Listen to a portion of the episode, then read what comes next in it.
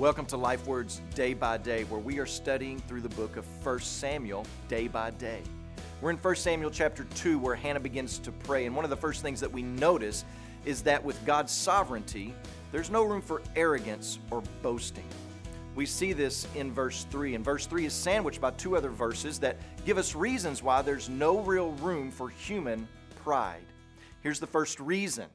It says that there is none holy, there is none besides you, there is no rock like our God. Hannah first extols the incomparability of God. He is incomparably holy and steadfast. Since God is holy and solid and stable and faithful on behalf of His people, there's really no room for arrogance or pride from us.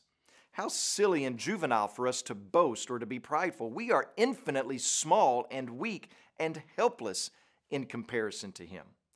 But then Hannah gives us a second reason. She goes on to say, "For the Lord is a God of knowledge, and by Him actions are weighed."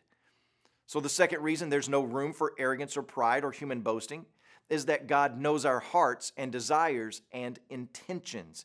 He is incomparably knowledgeable and just. He is a God of knowledge. He is a God who justly weighs the intents and purposes of each and every heart. When that's the case, what ground do we have to stand on? What confidence would lead us to strut in front of such a holy and piercing God that we would say, "Look at my strength, look at my smarts, look at my actions"?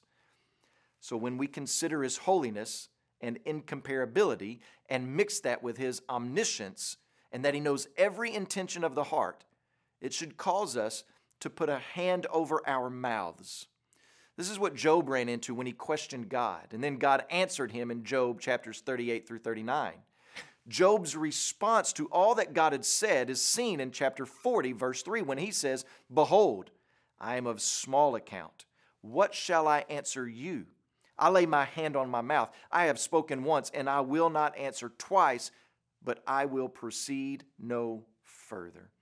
With such an incomparably holy and powerful and wise God, there is no room for boasting or pride on our part. When you pray today, please remember to pray for our Missions Department President, Dr. John David Smith, and also remember the Kannada Life Word broadcast that's heard throughout India.